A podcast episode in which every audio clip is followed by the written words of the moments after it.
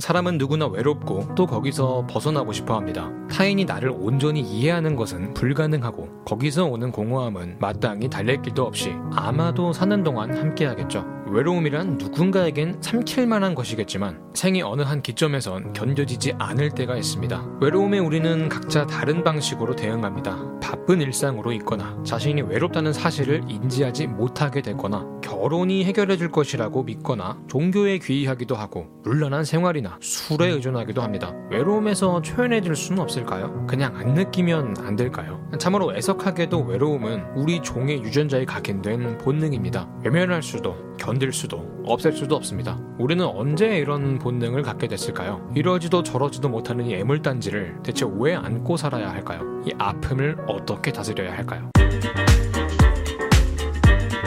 인류는 문명이라는 울타리를 쌓고 자연과 야생을 격리시켰습니다. 스스로를 포식자와 병충해로부터 지키기 위해서였죠. 과거, 인간이 아직 자연의 일부였던 시절, 야생은 거칠었고 인간은 나약했습니다. 우리의 조상들은 살아남기 위해 무리 생활이란 전략을 선택했죠. 함께 사냥하고 교대로 망을 보고 약자를 돌봤습니다. 발달된 문명만큼은 아니었지만 무리 역시 안전한 울타리였죠. 만약 누군가 홀로 이 울타리 밖으로 나간다면 그것은 곧 죽음을 의미했습니다. 이 야생에 홀로 남겨진 인간은 두 가지 감정을 동시에 느낍니다. 하나는 외로움이었고 다른 하나는 바로 죽음에 대한 공포였죠. 이 외로움은 죽음에 대한 공포, 즉 생존 위협과 밀접한 관련이 있습니다. 생존에 대한 위협은 가장 높은 수준의 스트레스입니다. 외로움이 견디기 힘든 이유, 이해가 되는 것도 같아요. 이러한 연유로 예로부터 고립은 강력한 징벌이었습니다. 추방, 귀양, 유배, 독방형 등이 대표적이죠. 이는 죄인을 직접적인 죽음으로 내몰거나 오랜 시간 마음을 갉아먹는 벌이었죠. 참 재미있는 사실은 현대인들은 스스로를 고립시키면서 이 벌을 자신에게 내리고 있다는 겁니다.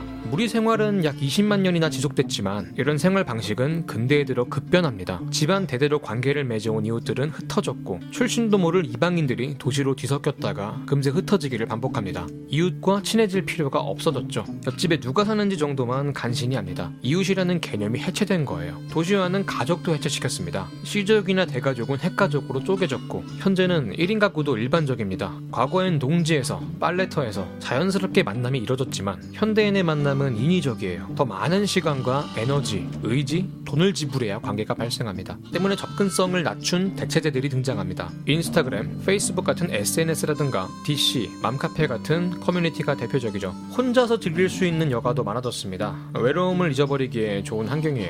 여기에 혼술, 혼밥 같은 나홀로 문화까지 양지화되면서 고독을 맛있게 씹을 수 있게 됩니다. 최소 20만 년은 무리지어 살던 인류가 불과 한두 세기 만에 고립이 된 거죠. 우리 유전자에 입력된 본능은 여전히 끊임없이 관계를 갈구하고 있는데 충족하기는 힘든 환경이 됐습니다. 부작용이 있는 게 당연하겠죠. 우리 몸에 상처가 나면 통증을 느끼잖아요. 통증은 상처를 회복하라는 봄의 신호입니다. 생존에 꼭 필요한 기능이죠. 비슷하게 이 외로움이란 건요. 정신적 통증으로 볼 수 있습니다. 무리 에서 떨어지면서 생존의 위협을 느끼니까 무리로 돌아가라는 신호를 보낸다는 거예요. 역시 생존에 필요한 기능입니다. 아픈데 병원 안 가고 참으면 어떻게 돼요? 몸이 망가지잖아요. 외로움도 마찬가지입니다. 그저 견디고 방치하면요. 건강에 적신호가 옵니다. 먼저 육체에 직접적인 피해를 줘요. 불면증을 유발해서 회복 능력을 망가뜨리고요. 혈관이 수축되면서 심혈계 질병을 유발하고 면역력이 떨어지고 암 발병률도 높아진다고 해요. 알코올 중독보다 사망률이 높다는 연구 결과도 있습니다. 정신적으로는 절제력이 감소해요. 사람이 점점 무기력해지고 게을러집니다. 때문에 쉽게 만족감을 얻을 수 있는 1차원적인 쾌락을 탐닉하게 돼요. 덕분에 온갖 중독에 노출됩니다. 담배나 술 같은 중독성 물질에 의존하게 되고요. 마음이 허하니까 계속 뭔가를 먹어요. 자취방을 쓰레기장으로 방치합니다. 하루가 멀다 하고 유흥가로 출퇴근하면서 채워지지 않는 물란한 생활에 빠집니다. 코로나가 한창인데도 바득바득 클럽으로 기어 들어가는 게 어떻게 음악이나 춤이 좋아서 가는 거겠어요.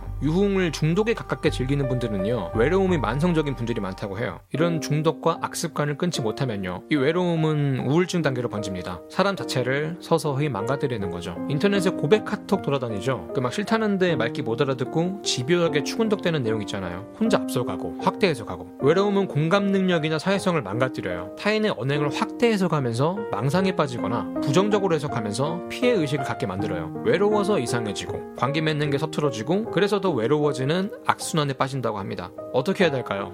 간단해요. 사람을 만나면 됩니다. 바쁘고 피곤하고 돈 없고 자신감이 없어도 정말 억지로라도 만나는 게 도움이 된다고 해요. 누구를 어떻게 만나는가 굉장히 중요한 문제예요. 양, 질, 종 세 가지로 나눠서 설명할게요. 먼저 양. 사람마다 필요한 관계 양이 있다고 합니다. 자기 양을 찾아가는 게 중요해요. 보통 외향인들은 양이 많은데 충족하긴 힘들어요. 취미 활동을 새로 만드시고 그 안에서 새로운 사람을 찾고 만나는 게 도움이 된다고 합니다. 보통 내향인들은 필요량을 채우긴 쉬워요. 오히려 초과해서 스트레스를 받을 거예요. 그렇다고 관계를 다 끊는 경우가 있는데 내향인도 필요한 관계 양이 있습니다. 관계를 계획적이고 주도적으로 맺을 필요가 있어요. 거절할 때는 확실하게 해서 자기 양을 초과하지 말라는 거죠. 다음은 관계의 질입니다. 누구를 만나는가의 문제겠죠. 한 가지 예를 들어 볼게요. 내가 속에 있는 얘기를 하는데 상대가 이해를 못해요. 나한테 관심이 없어서 그럴 수도 있고 살고 있는 환경이 달라서 그럴 수도 있고 성숙하지 않아서 그럴 수도 있어요. 만약 애인이랑 이런 관계다. 연애를 해도 외로워요. 가볍게 만나는 친구들이 있다면 속 얘기를 터놓고 얘기할 수 있고 그것을 어느 정도 이해하고 공감할 수 있는 사람도 필요하다는 거죠. 마지막으로 종입니다. 인간은 네 종류의 관계를 맺는데요. 가족, 친구,